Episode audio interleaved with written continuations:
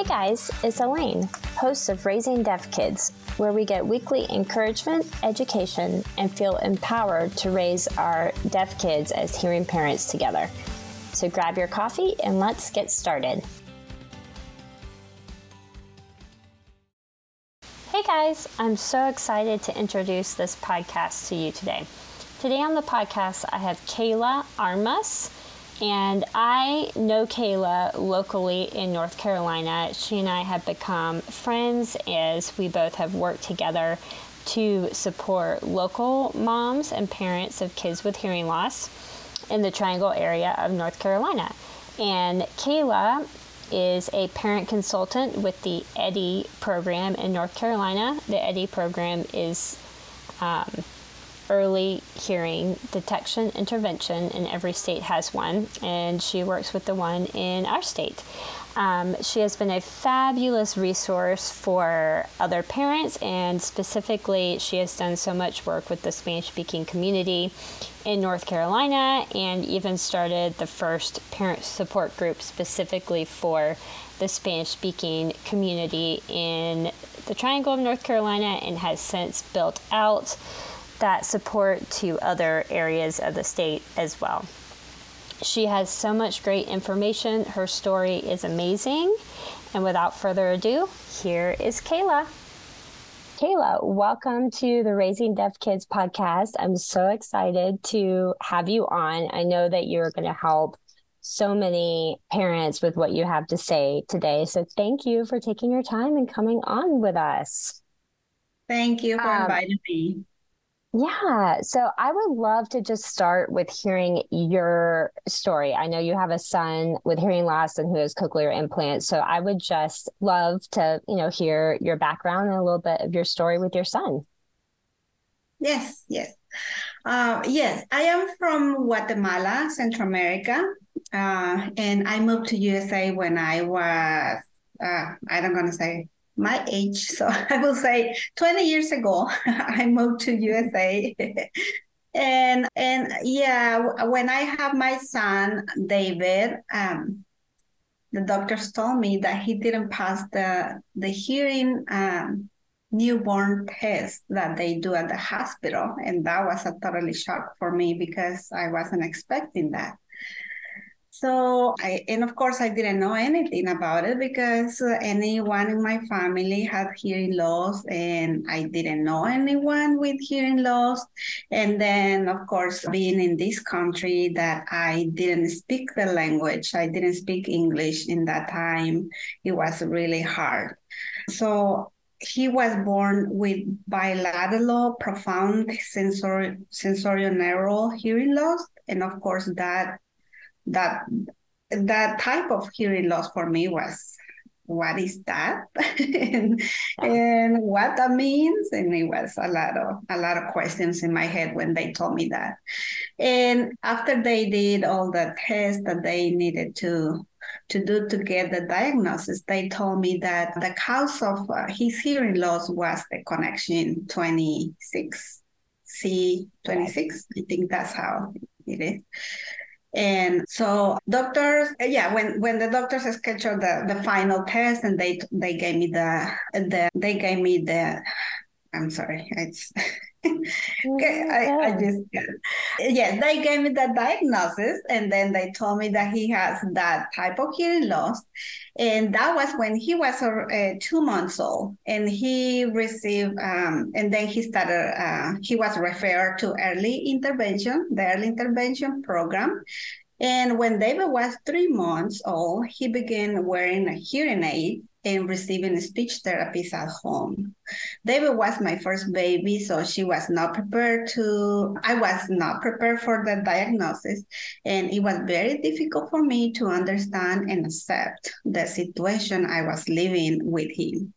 I felt sad, overwhelmed, and hopeless. After some time, with depression because uh, that was a really hard time for me. I realized that I was the only person my son had to help him to be successful in life. So I decided to go to therapies to strengthen myself emotionally and be able to face what I was living with my son instead of crying because it was a really hard time and I was crying all the time. And I, am I'm, I'm sure all the parents uh, had that situation too. I, um, when they had that situation, it's that's uh, that is very. I mean, that's what we do, cry because we are sad. I connected with beginning the beginning organization and they gave me information and I started learning about hearing loss. I read about cochlear implants, but I wasn't sure if that was what I wanted for my son because they told me about the, the surgery and the risk that it comes with it. So all I knew was that I wanted to to be able to talk with him, to hear him to call me mom, and to be able to talk with my family that was in Guatemala that only speak uh, Spanish. Um, so after some time, I asked the early intervention teacher if it was possible to meet another child with the same situation as as mine, and, and she was very kind and took me to meet a family with an um, older child uh, with cochlear implants. And when I went to visit that family and seeing uh, this uh, this kid talking with his parents and his siblings, that gave me a little relief as a mom. But I was still wondering if my son was going to be able to to become bilingual, to speak Spanish and English, to learn both languages because of his uh, the profound uh, hearing loss that he has. So unfortunately, at that time, I I didn't know anyone that speaks Spanish around me, and especially a family that has a child with hearing loss and and also 10 years ago 13 years ago he's 13 now. It was very hard to find to find information in spanish. Uh, when i started researching and looking for information everything that i found was in english. And there was some some information in spanish but it was in in a different state or yes, it, it, not around me. So uh, it was very difficult. After receiving his yeah. first hearing aid, I noticed that he was reacting to some noises, very loud noises, so like a drum or motorcycle or an airplane. But I didn't re. Eh, she didn't. Uh, he didn't react to my voice or music or any other soft noises. So I I was still sad. I I didn't I I didn't still know what was gonna happen to to him. I always read him books because I knew how important it was to be reading books and talk to him and taking him to places and and and share uh, and and let him to be exposed to different noises and different people and all that. So I always did that because the the teacher from early intervention told me that it was very important to stimulate his auditive nerve. I think that's how I call. So mm-hmm. I kept talking to him, reading books, and and taking him to different places to expose him to different sounds. When he turned one, he received his first cochlear implant. The surgery was scary for me, but I saw big changes in his hearing. He started noticing my voice. He started making more noises, paying attention to my voice when he read when I read the books to him, and paying attention to the noises around him. So that made me to work more with him and try to be more like uh, talking and that, that gave me energy as his mom to continue mm-hmm. working more and reading books and talking and singing and doing everything that was I was able to do. So uh, yeah, I, was, I started talking uh-huh, and singing all the time, dancing, going to farms, going to different activities with him. It was a very, um, very good, very wonderful change in him. And when I started working with him with sounds and all that, I I did it all in Spanish because in that time my English is still not very good, but in that time it was terrible. so no, it's fantastic. Thank you. Yeah. So everything that I did with him was in Spanish.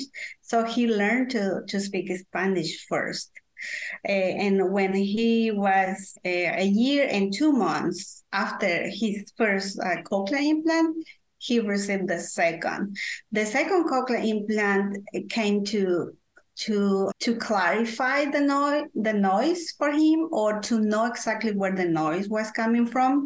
The first one were when i saw the big change. The second one was more like to complement. He, he the second one came to complement the noises or the sounds that he was hearing. So i continued so you got one at a time. You got one at a time. Yes, that, one at a time. You had to time. do two surgeries. Yeah. Yes, yes. When he mm-hmm. turned one, he received one, and then the other one when he was two. So, yeah. So, and I continued working with him every week. The therapist came to the house and gave us a new goal, and I tried to make that that that goal was fulfilled but every by next week when she comes so we move on to a different goal. So i i put all my effort into helping him.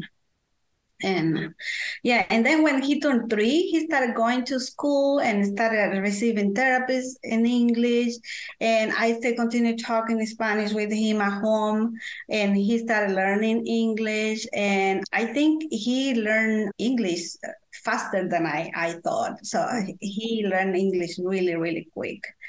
And now he is uh, 13 years old. He's bilingual, speak English and Spanish, mm-hmm. and he's very confident, confident in himself. He enjoys life, and and he is uh, um, learning sign language because he he goes to different activities where there are children that use sign language to communicate and he wants to be able to to communicate with them so, and after that experience that I have, I I began to uh, get involved with in helping families, especially families that speak Spanish only, and who in families that were living the same situation that I that my son has. And and I opened a Facebook uh, support group for Latino families who have children with hearing loss and or other disabilities. And the, the, the group is called Triunfa Caracol Latino. That uh, in English will be Triumph Snail, Latino Snail. I think that's how it will translate. It's hard to translate, yeah. yeah, tri- triumph. Okay. I think it makes more sense in Spanish. Yeah. yeah. I love it though. I love that name. And yeah, just to clarify for everyone, you opened those up in the state that we're in, in North Carolina yes, for the local North Carolina. Um, Latino yes, families. Yes, I started the first one in the Triangle area that is mm-hmm. uh, uh, Raleigh, Durham, Chapel Hill, and and now that is the biggest group that we have. But I I have uh, three more. We have three more in North Carolina right now. Another one that is in Charlotte, one in Asheville, and one in Wilmington. In those areas and all all of them with the same name with the same goal to mm-hmm. show families that they are not alone that we are here to support them and i also started doing some volunteers with nonprofit organizations to support the spanish the spanish community and um, I don't know if I can mention some of them, but some of them that I have been helping them a lot is the CARE Project and Beginnings, mm-hmm. and also the Audiology Clinic of Duke and mm-hmm. UNC, and some other organizations like Cochlear that are the ones that do the cochlear implants, or MED-EL, yeah. that is also a big organization that I have been trying to help them too. And just by finishing my story, just want to tell that in 2022, I, I started working with EHDI EHDI program, North Carolina EHDI program. It's early hearing detection and intervention program. That uh, this uh, program oversees the oversees the newborn hearing screening and follow up for infants and young children found to have hearing loss. I started working with them, especially to support the Latino community, but of course, I am available to any other family that would like to get in touch with me and need uh, some support, or uh, if they need to know about resources about them. I am now able to get some resources through that program that can help those families. Yeah. And EHDI, is that, you can let me know, is that a program that other states have as well? Yes, know? yes. Okay. This program is in each state. Okay. And yes, they have the same goal. Uh, the other goal is to reduce or remove potential um, negative impacts of hearing loss through early detection and early intervention. And their goal is to have all babies screened for hearing loss by one month of age and diagnose infants for failed screening by three months of age, and then enroll infants into early intervention programs by six months of age. Okay.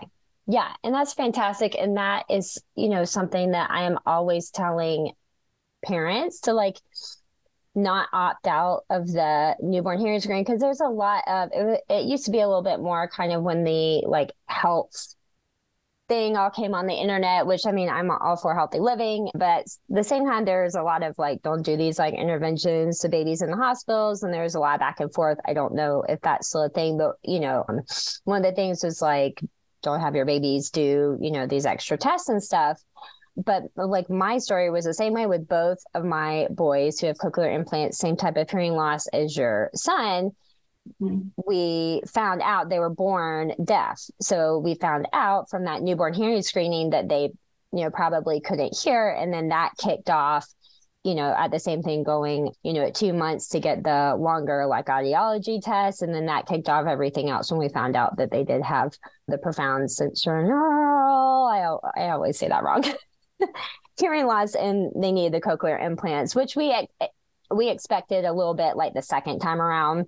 The mm-hmm. first time around was also a shock for us mm-hmm. because we don't have anyone in our family with hearing loss. And the second time around, when I had like the exact same pregnancy as the mm-hmm. first, we were like, okay, this baby probably is deaf. And we were a little bit more prepared the second time around. But I'm always telling parents, like, if you want to refuse other things, that's fine. It's your choice, but do not refuse the hearing screening because mm-hmm. it's non invasive. Like it doesn't hurt the baby, it doesn't bother them. But knowing before you leave the hospital if there are any hearing concerns and then being able to be referred is so important right in getting those early interventions for yeah the kids. I mean, can we talk about what those early interventions do? You know, what, um, I mean, what, you know, do you think those early interventions like, you know, do they help parents? Is it helpful to, you know, get the kids like implanted sooner? What do you think about getting yeah, those hearing I, loss screenings? I always tell the families that I work with, um, especially the Latinos families that uh, are new to this country and they don't know exactly how everything works here or how the systems work. I always tell them that it, it is not going to hurt your baby to know or, or to have a, a hearing test. If uh, they don't have anything, okay, thank God, let's continue. If they have something, it's better to know. And and thank God that we are in this country that they are doing this uh, test in a very early age, so they don't really get behind in their language uh, because many of them have been finding out that their children can't hear or they don't have a very they have some hearing loss until they started speaking or and then mm-hmm. it's when they found out or some of them yeah. they start school so i always it will be always good to to do the test and i'm so glad that i think most of the hospitals now are, are doing the test when they are born mm-hmm. when babies are born families that came to this country and they their babies were not born here we just i try to tell them okay if if it's in your possibilities please take your kid to an audiology or ask for a referral from your pediatrician so you can so you to know if they are fine with the hearings or if they need some help the, um, the early intervention programs that they have in this country, they are wonderful. I always will be in favor of taking them, especially the ones that are that we don't have to pay them, that they are covered from insurance or they are free. There are many intervention, uh, many help for free in this country. So I, they are very helpful for our children. I remember that they were the ones that make me wanted to help my son because they told me, they explained to me how how that was going to help him because I had no idea. I think if I never had the teacher from early intervention to come to my house and teach me how to teach my son the sounds, or the person from beginnings to come to my house and explain to me how the hearing loss was going to affect him, I think without those people, without without that help, I don't think I was going to be able to to do all what I did to help my son. Because for us, it's something totally new. It's something that we are mm-hmm. not used to. It's something that we don't have in our in our countries and, okay. and they don't really do all these intervention to little babies if they really if they need some so yes mm-hmm. I, I will always encourage parents to accept the help and try to do the best that you can. Yeah. And I mean, how amazing that you, you know, had a baby in this country with hearing loss, which is not the country that you grew up in, and you didn't speak yeah. English yet, especially not now, and you still navigated the health system, which is like amazing, Keila. Hard to, yeah, it's hard for you know, people, you know, like me who are born in the United States and no, I mean, I, you know, I have question. I mean, I don't know how to get stuff a lot of times. Our healthcare system is not easy. And especially for people new to this country, like you said, you know, the healthcare systems in other countries are obviously very different and just the way you you move through treatments and get referrals for doctors? How do you even like get in touch with doctors? I just think that is amazing that you were able to navigate through that. So props to you. And yes, and so I think we touched on, you know, how did you, if you can remember back, I know it was a long time ago and you've come so far with you and your son.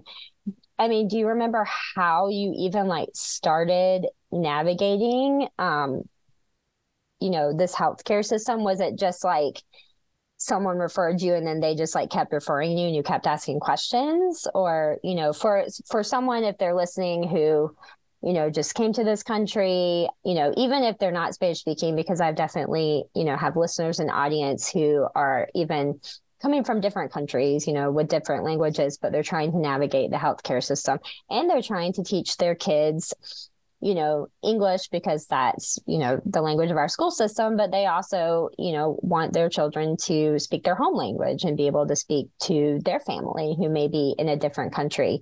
So that, that feels like it's a lot of extra for someone who speaks a different language and is coming into the country new even more than you know like what we're having to do because i'm just teaching my kids one language english you know and you're navigating a lot. So do you even remember how you started navigating for parents who are wondering like how do i even start this process in a different country Yes. Oh no, believe me that it, it is really hard, and that's why into your brain. Yeah. yeah. That yeah. that is uh, why I'm here because I know that it's it's very important that families know uh, where to go, and it's it's hard. Even like you say, people who were born here, people who speak the language very well, they still get confused. So imagine us that we don't speak mm-hmm. the language very good, or we are were never unknown caller. We were never used to be in those um,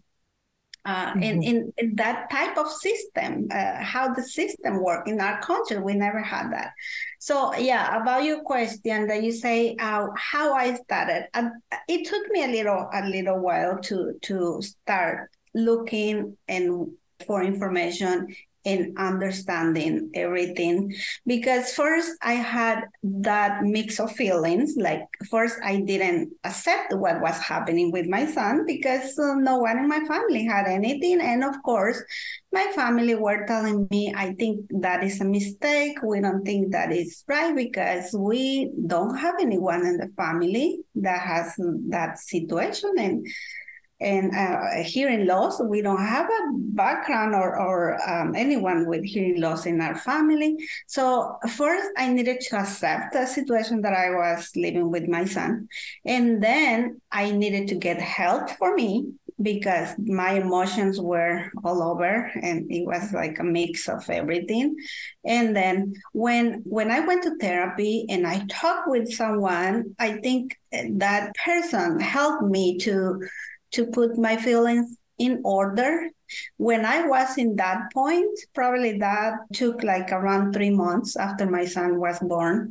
When I was in that point, it was when I started looking for information. First, I just looked for information online to understand his uh, type of hearing loss, to understand that I what I what I needed to do to help him, and then uh, how I was going to be supporting him and helping him to to be successful in life. So yes, so I started like after three months, and then it was very important. I think it is important, and it was important for me to feel to force manage my feelings that it was mm-hmm. it's it's it's different for everyone. It's not the same thing for each family for each parent and but and and it was important for me to to go get help for me first to to feel better and accept the situation and then i started looking for help for my son and accepting accepting all the help that they offer me. That was something very very good that i to accept the help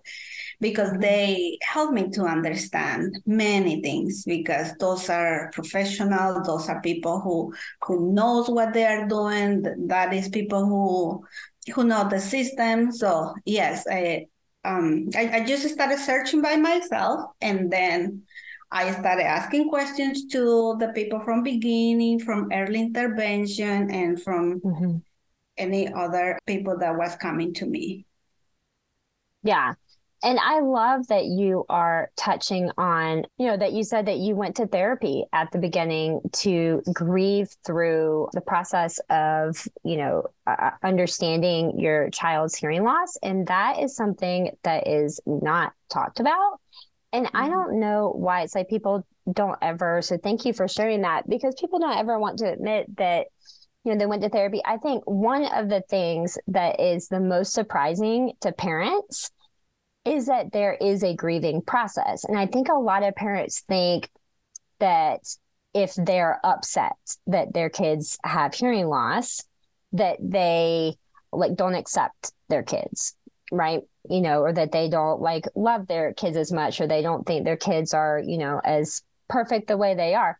And that's mm-hmm. a hundred percent not true, at least in my experience. You can love your kids so much, and you're obviously you do because you're doing all of these extra things for them that other people with typical hearing kids just don't have to do. And I know because I have a third little, I have a three, a two year old, a little girl who is regular hearing, and I didn't have to do anything to her. she just started talking one day. I mean, I, you know, it's, it is very different from what I had to do with my boys and continue to have to do with them who have the cochlear implants. And we're still doing speech therapy and still working on that and still working on sign language with them. They're seven and five. Whereas, you know, my little girl just started talking, just started like literally doing everything herself. So I've had both experiences and it is more. And yeah, there's a grieving process and that's okay and it doesn't mean that you don't love your kids or you know you're not doing for them or that you don't accept them it's just that it turned out differently from what you mm-hmm. expected when you you know are pregnant especially when you're a mom and you're like carrying the child and having the child you don't expect to have a child with hearing loss. And unlike some other you know disabilities or some other things that you may be able to like genetically figure out like sometimes you can know ahead of the pregnancy which may or may not be good or helpful but with hearing loss you don't know until the baby is born. And so it's kind of like you're put into this world that you in no way like prepared for and couldn't prepare for unless you did have hearing loss in your family. And so i love that you're talking about that. I also ended up going to therapy as well, but just like last year. So this was just like six years into the journey, but it helped me immensely. I didn't realize that, you know, at the time I didn't grieve their hearing loss in like fully you know it's just like you're getting all this information and i just kept going you know mm-hmm. and and i was okay but it took me like time i finally realized oh i need to like really you know grieve this process and work through this process of like things turned out differently for my kids and still things are still going to be different for them. Than they are going to be for my hearing little girl, especially my five year old who speaks mostly with ASL, with sign language right now. His communication and the amount of people he's going to be able to communicate with is going to be different than someone who can speak is regularly speaking. And so you know i guess my question is does the grieving or the having to accept things does that ever end or because your kid your um, son is just a little bit older than mine because i feel like there is still a little bit of a process like at you know at every level we're really happy. Like my seven year old is like one of the top readers in his class and that's fantastic. You know we're celebrating. But then there's also things like um, when i recently went to a birthday party with my five year old and you know one of the parents said yeah my kid who's in his class that he's in kindergarten this year you know really likes says that he likes your son um, but he just can't talk to him. Because my son speaks sign language and he you know he doesn't speak sign language. He doesn't go to a deaf school. Um, which isn't really a thing in north carolina. Other other states have like deaf schools but north carolina really only has two and it's not very um, accessible. So i mean in your view just to help our parents out and to just tell them a it's okay that you're upset by a diagnosis it doesn't mean that you don't love your kid or don't accept your kid. Um, does the acceptance process ever end? Or are you still going through i i don't think i mean i think these the parents worry or the moms worry it doesn't have to anything to do only with hearing loss i think we all worry for our kids yeah it doesn't matter yeah, if they have absolutely. problems if they have anything different or not but um, it's important to not to the parents should know that it is normal to feel overwhelmed. It's normal to feel the way we are feeling at the beginning because it's uh, it's something that we are, we're not expecting. So it it is normal. and It is okay to take some time to process the, the situation and it's okay to to get help in our culture it's a little hard to understand that those mix of feelings are normal. We are like, oh, stop crying. You are tough. You can do it. And yes, yeah, it's important to know that too. But also, it's important to to take the time that you need to process everything. If mm-hmm. you do that, and then you will be able to to support your child in a better way. Like you said, you were okay, but and then you ended going to to get help mm-hmm. to get uh, therapists because we need to learn that we need others, that we need help, and we we can do things ourselves, but still need some support or from organizations or from family or from anyone else that that can support you in yeah. in my situation not having my family around me it was really hard so i am glad that i did went for help when i needed because that was very helpful to mm-hmm. understand mm-hmm. and, and accept if it's going to end at some point, the worry will be, or the feelings will be less intensive like it was from the beginning for me. But I will be always worried for my kids, for my son. Yeah. For and we have some talks sometimes, and he tell me, "I wish I didn't have to be wearing hearing aids," and and that hurts me as as his mom, and I feel like I mm-hmm. wish too, but that's what it is, and we need to accept it, and we need to continue, and we need to do all we can to to to uh, be successful and and and be happy. Uh, what is more important for me is for him to be happy, for him to be mm-hmm. comfortable, and and the age that he is right now, my son is 13. So at the age of 13 is really hard. He mm-hmm. started middle school. He's in eighth grade right now. Uh, a, a grade eight. Yeah, right middle school is a hard age. I used to that I used to teach hard. before doing all of this. Oh. My original job was a teacher and I taught high school, but I have a K through 12 so I can teach K through 12. And I did a little bit of student teaching with like the little kids, the elementary school, they were mm. cute. I actually really like teaching high school. Middle school, I would not touch. Yeah. I, I middle school I know people that teach middle school, they do a fantastic job with it and they love it, but I could it is a really hard age and a lot of kids are yes. really can be mean like just to be mean oh yeah they age. they are mean at that age and i am trying to talk with my son and support him in all i can and the worry is always there i want to give him all um, I want him to know that I am here for him. And I think that is something very important that when they know that we are by their side and not against them, that helps them a lot. And yeah, I mean, I still sometimes when I tell my story when uh, to people, I still feel I, I want to cry sometimes and, and it's okay. I mean, um, it's not uh, every time but and it's not from the beginning like uh, yeah. like the beginning when how i was feeling. Because yeah. now i know more about the situation. I know what i'm dealing with. I know how to support my son and i know how to help others. Now i see it as a blessing because now i have the opportunity to be helping others and helping especially the families that are having the same situation that i had with my son. Mm-hmm. So, yeah, yeah, um, it will never end, but it will get better. yeah, no, I think that is really encouraging to other parents for sure. Thank you so much for sharing that about your journey. Something else, real quick, because I want to respect your time, but I know, you know, some of our listeners would love, and I would love to know what are some challenges that you see around like hearing loss for specifically like Spanish speaking families that you, you know, have been working with?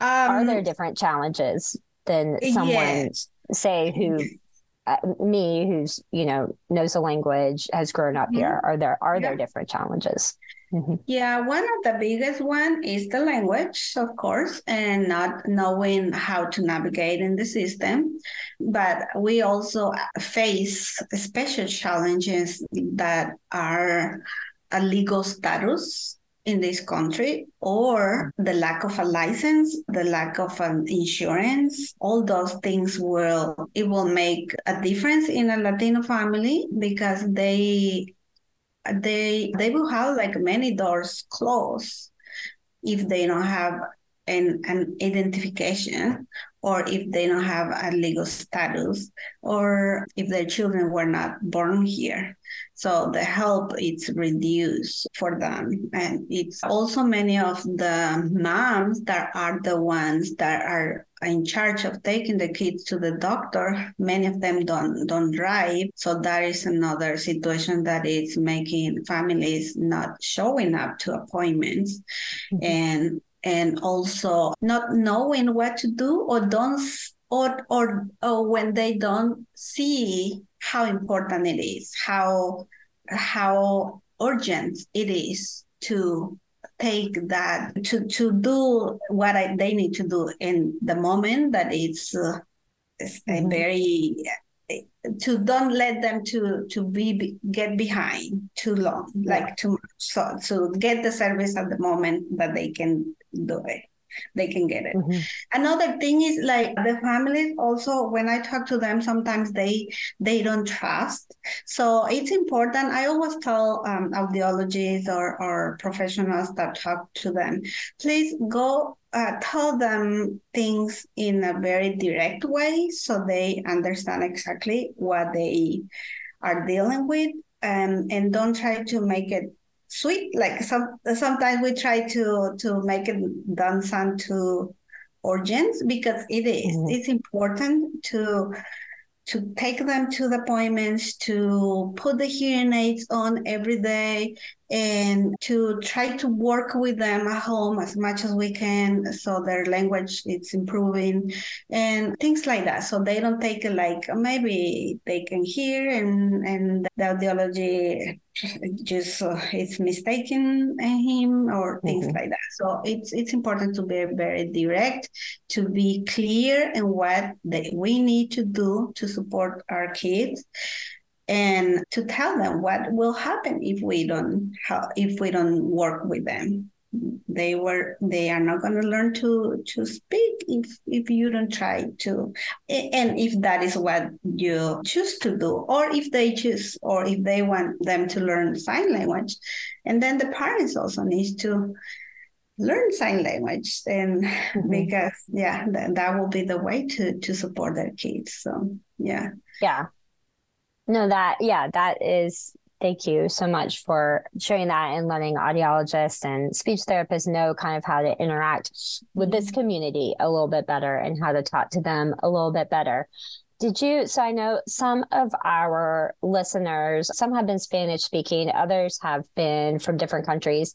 They've expressed that one of the hardships that seems to be specific to people who maybe who were born in a different country, although certainly I think this could apply to a lot of different people. But I have heard people in this community express like difficulty with extended family not accepting the hearing mm-hmm. loss mm-hmm. and making it harder on the parents because they're saying things like, I'm just going to keep praying for the hearing loss to go away, mm-hmm. which in reality, I mean, I have a lot to say, which is a whole other podcast episode I'll probably do about how the church is getting this wrong but you know or you know a lot of like they like they think you know there's a family members keep telling them like it's going to go away or it's going to get better or there's not like and and they said that it's making it harder on us because like we accept our kids mm-hmm. but our extended family members don't do you find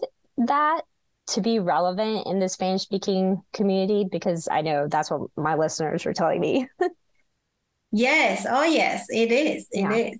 Uh, in, in each family, every family that uh, it's a Spanish speaker, we have a very, I mean, we have um, a religious root very mm-hmm. strong religious root. So we believe in God, we believe in miracles, we believe in in, in, healing. Uh, what is it? Supernatural healing. We believe in things like that, and mm-hmm. and it's okay. I mean, that's what each family has and and i remember when i was talking with my family they they always told me we are praying for your son and we are praying for a miracle and we are praying that he his hearing loss is going away and he will be good. And and i was yeah accepting. And say okay every prayer that i can get i will get it. But then when he received his cochlear implants i called my mom and i told her the miracle happen because now he can hear. But we got a cochlear implant, and now he can hear very clear, even clearer than I can hear. and so, yes, that is that is true. That is very true. And, and a lot of our families have uh, they are very involved if if they live close the grandma has a lot to do, the ends, or mm-hmm. we have all our extended family very involved in our children's situation. Yeah. yeah. And you mm-hmm. have just said something so fantastic. I don't even think you realize that that is going to be so powerful for people to talk about with their family members that the miracle did happen. They can hear, but it's it's through the technology that we have because I think most people, you know, they're just like okay, you know, grandmom or whatever extended family member, like their hearing isn't going to come back. And so it's stressing out the parents because they're like, they're not accepting my kids, but mm-hmm. like they can hear. Right. So it did have, because, you know, and also, you know, when it, it talks about, I'm also a Christian, but, you know, when it talks about that every single person God puts in a certain time period. Like you know he knows you so well he put you in the time period that he put you in for a reason. Like he could have put you back in the 1700s but you he put you here now. Yeah. if our kids were born back then they would just be deaf. They wouldn't be able to hear. They may not even survive but because they were p- placed at this time they mm-hmm. can hear. And i've said the same thing about my kids as you know they were born deaf, but you know, the Lord made a way for them to hear anyway. Mm-hmm. The Lord made the way and made them uniquely, you know, my seven year old who hears with his implants, he hears very well, he speaks very well. My five year old um, who uses sign language has a small cochlear nerve. And so he does not hear as well, even with his implants, which is why we use sign language. But he is so set up like in his body to learn silent. Like he catches on to sign language really quickly. His motor skills are good. So my seven year old's motor skills, his fine motor skills are not as good to like create the signs, but he can mm-hmm. talk.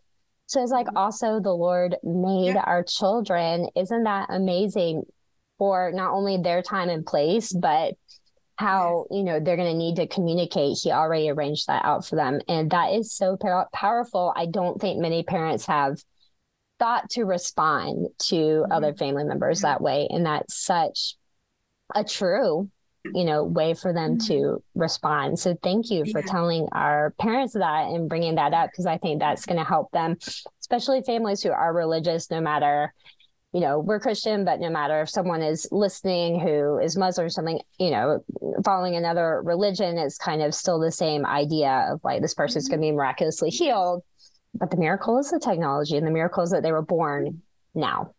That is fantastic.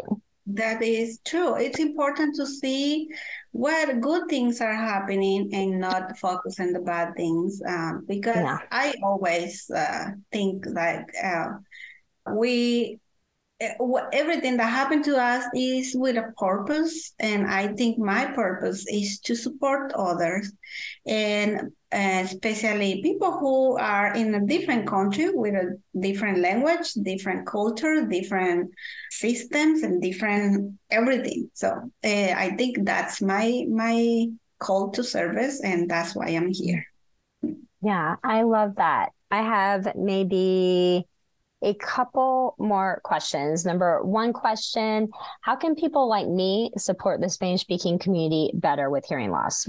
Can we can we do anything? Can we help? Can we help support? What can we do? Yeah, I think one of the the most important thing is to try to understand the culture. Try to not to focus on oh we we all assume that you already know this because that is common sense or things like that we don't really common sense don't really work with someone else because it's different i mean we are in a totally different environment and even that if we speak english our culture our background everything is different so some things that make common sense here they are not they don't make common sense, common sense or they are not the same for us. Mm. So just yeah. uh, try to not to treat everyone the same, but it, uh, treat everyone the same, but not in that way that um, assuming that they already know something. It's important to mm-hmm. check, um, especially with the Latino community, if they understand something. If not, and then try to support them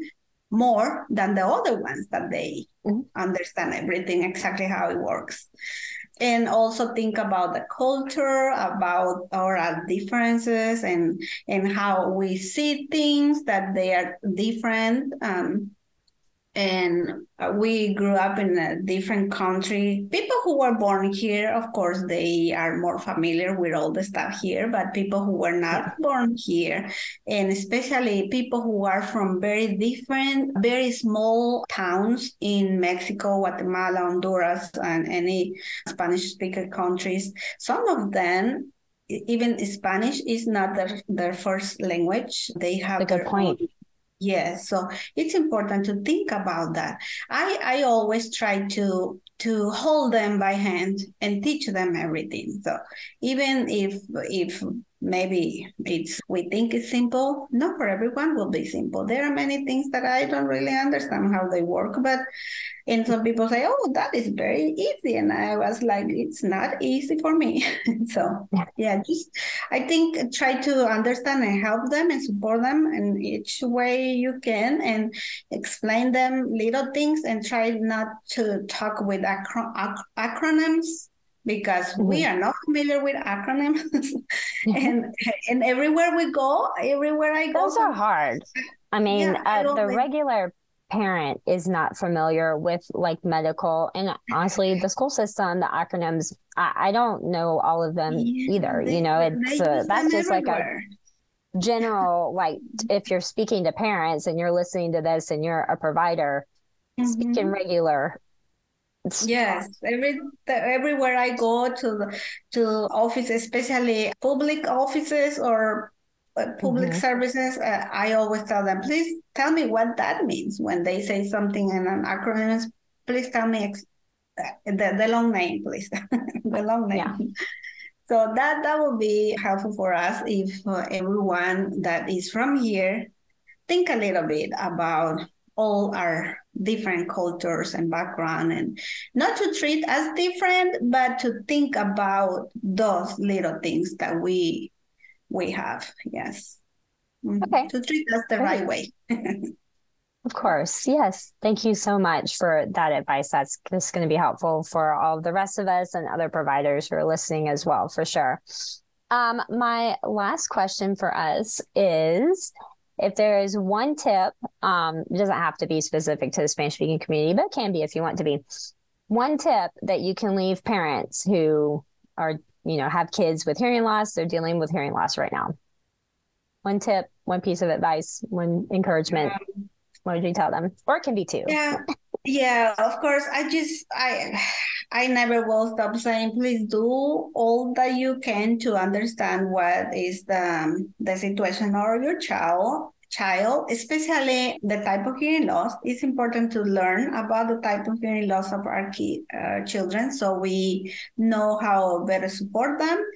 And do everything that you can at home, reading just by talking with them, describing things to them, and reading books, um, singing. That will be enough to to have a successful um, journey with hearing loss. So that I hmm. think that's my my advice.